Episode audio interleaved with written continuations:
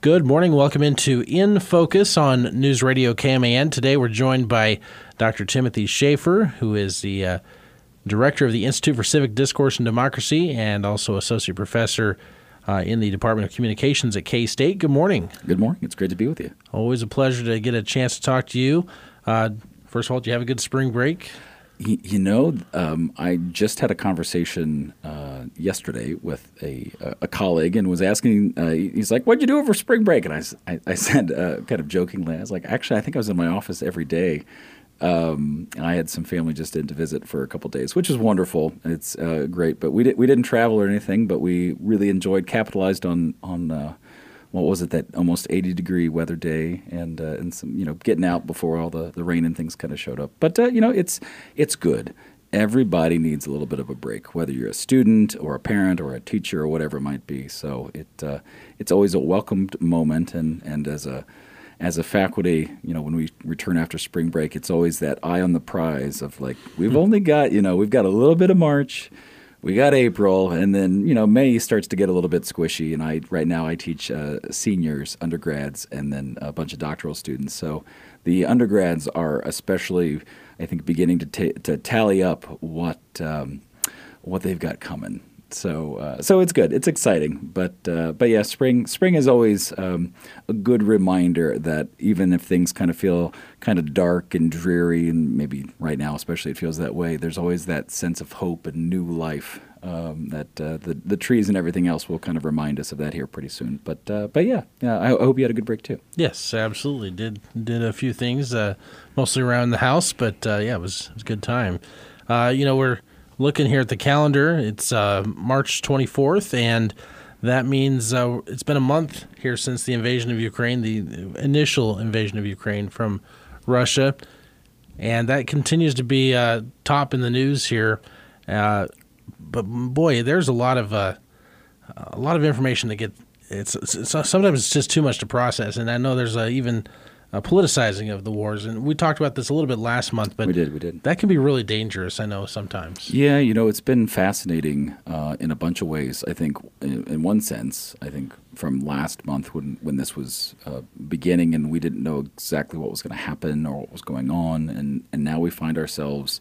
I think I even uh, in the last day or two saw the language of kind of like stalemate almost. Um, it, it it doesn't seem like it went the way that I think Russia thought it might. Um, I think uh, Ukraine and particularly the, the, Ukrainians of all walks of life have responded in a way that um, I, I, think have been um, a reminder of people uh, when they really value and hold uh, uh, ways of life and their sense of self and freedom and liberty. A lot of the things we you know we like to talk about here in the United States, uh, you know, they're they're they're navigating that. Uh, you know, understandably, I think four million now have fled places to Poland and, and, and elsewhere, um, understandably. But a lot of people have kind of either hunkered down or have, have kind of committed to this. Um, uh, this idea of of being, uh, and I'm, I'm not going to remember there some of the, the, the, terminology here, but you know, kind of paramilitary of sorts. That they're taking up arms and, and holding out and, and, and doing doing things that we almost think about, uh, especially in the American t- context, is like that kind of revolutionary moment of just like ordinary folks kind of walk of life uh, all of a sudden choosing to do something. But it, it has been a you know striking in a way of one war is just in my view just horrific right? And so seeing the unfortunate reality of that across the board and now that it's so easy to document that it's really dramatic right? To be able to to see almost in real time sometimes the the images and the like. Um, and at the same time uh, you know, as someone who shows up and talks a lot about things like democracy, um, here it is in practice. Uh, the tension that I think will be at the forefront for the foreseeable near future is this tension between democracy and authoritarianism. Um, these have been some of the themes here in the United States. Sometimes it feels like these things get tossed around in some kind of big abstract sort of way, but there is a, I think, a real reality, and we're seeing it um, in Ukraine that they are kind of the, the, the front line, so to speak, of, of democracy, and and you know President uh, Biden and other world leaders are convening right now. Um, to talk about this, right? What what are these responses? Uh, Ukraine's not in NATO. What does this mean for those, uh, you know, uh, countries that are are in the region that are part of NATO? How does this spill out or doesn't spill out because of containment and other factors. And so I'm not an international uh, politics or international relations kind of person. So I'll I'll probably stop speaking at this point. But like this, this is a real challenge, um, and it's um, in some ways it's almost seems slightly performative because we can just see it along with all the other kind of entertainment and like on our phones and on websites and on TV and wherever else. But this is real, and it has, you know, the potential to shape lives. Um, it is immediately there. Uh, but I think for the rest of us who are also not just intellectually thinking about like talking about like democracy, but like here it is, right?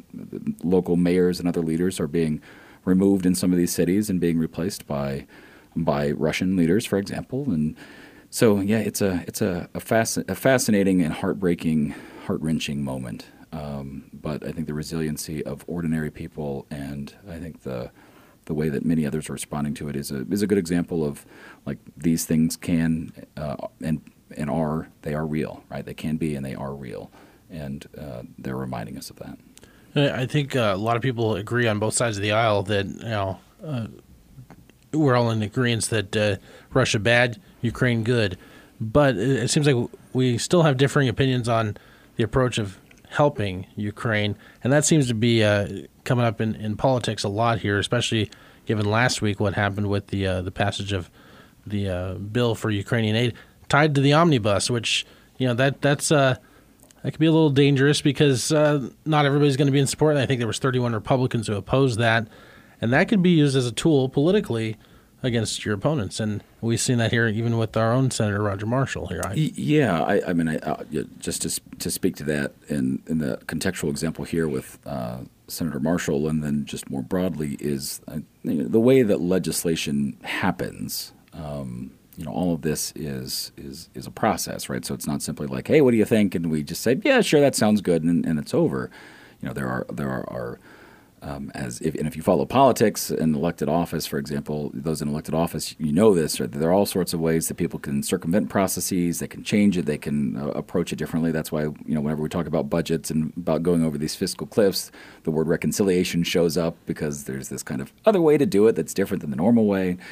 But you know, to your point, is the um, the simplicity sometimes of these categories, it's really helpful to remember that a lot of this is inherently nuanced and complex.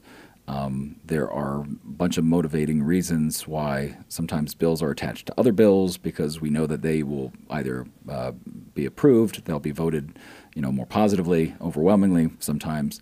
Um, uh, also because of efficiency, right? So sometimes those happen in a way that you know we, we don't the legislators don't want to have the, the, the, whole process just begin, so it's easier to kind of tack it on. So you've probably, you know, the listeners have, have heard these words before, and that's kind of what it means. What happens, though, and I think to your, your kind of reference to Senator Marshall, is that uh, what might look a certain way plays out differently. Or, you know, the, nu- the nuance of any of these points. Like, yeah, I support the, the, the general um, uh, focus uh, the efforts that are going on here, but maybe it's about the process. Whether we're talking about Ukraine aid, the aid for Ukraine, or other things, but like that that ability to talk in these kind of nuanced ways is one. It's challenging. It's complicated just to do by default because it is, you know, it's got wrinkles and all this other sort of stuff.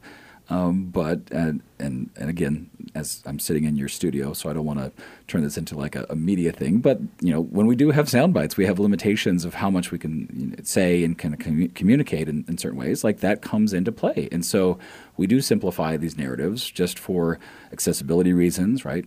Did you know? Did Senator Marshall vote yes or no?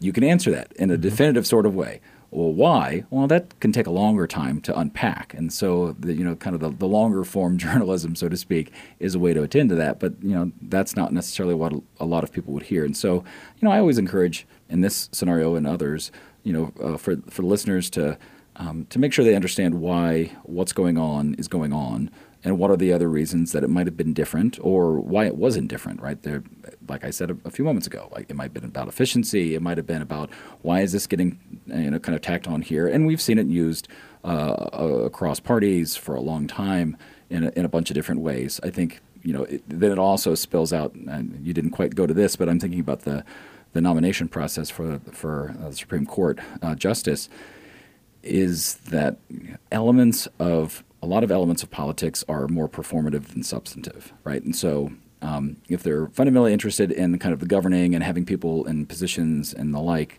then that's different than saying, um, I'm going to say my little bit because I'm coming up for a reelection in however many months, right? And I need the little blurb that I can play and play for my supporters. And it, you know, it might sound absolutely absurd to a bunch of people, but to a, a, a subset, it doesn't. And if those are the ones that I'm really appealing to, then I use that in, in a strategic sort of way, right? It doesn't matter that somebody else sees me as this bloviating buffoon. Um, if they see me as like somebody taking on choose your cultural uh, culture war topic at the moment, then that can easily kind of slide into that. Yeah. All right, we're talking with Dr. Timothy Shaffer here from uh, K State. We're going to step aside, have another segment here in just a moment here on News Radio KMAN.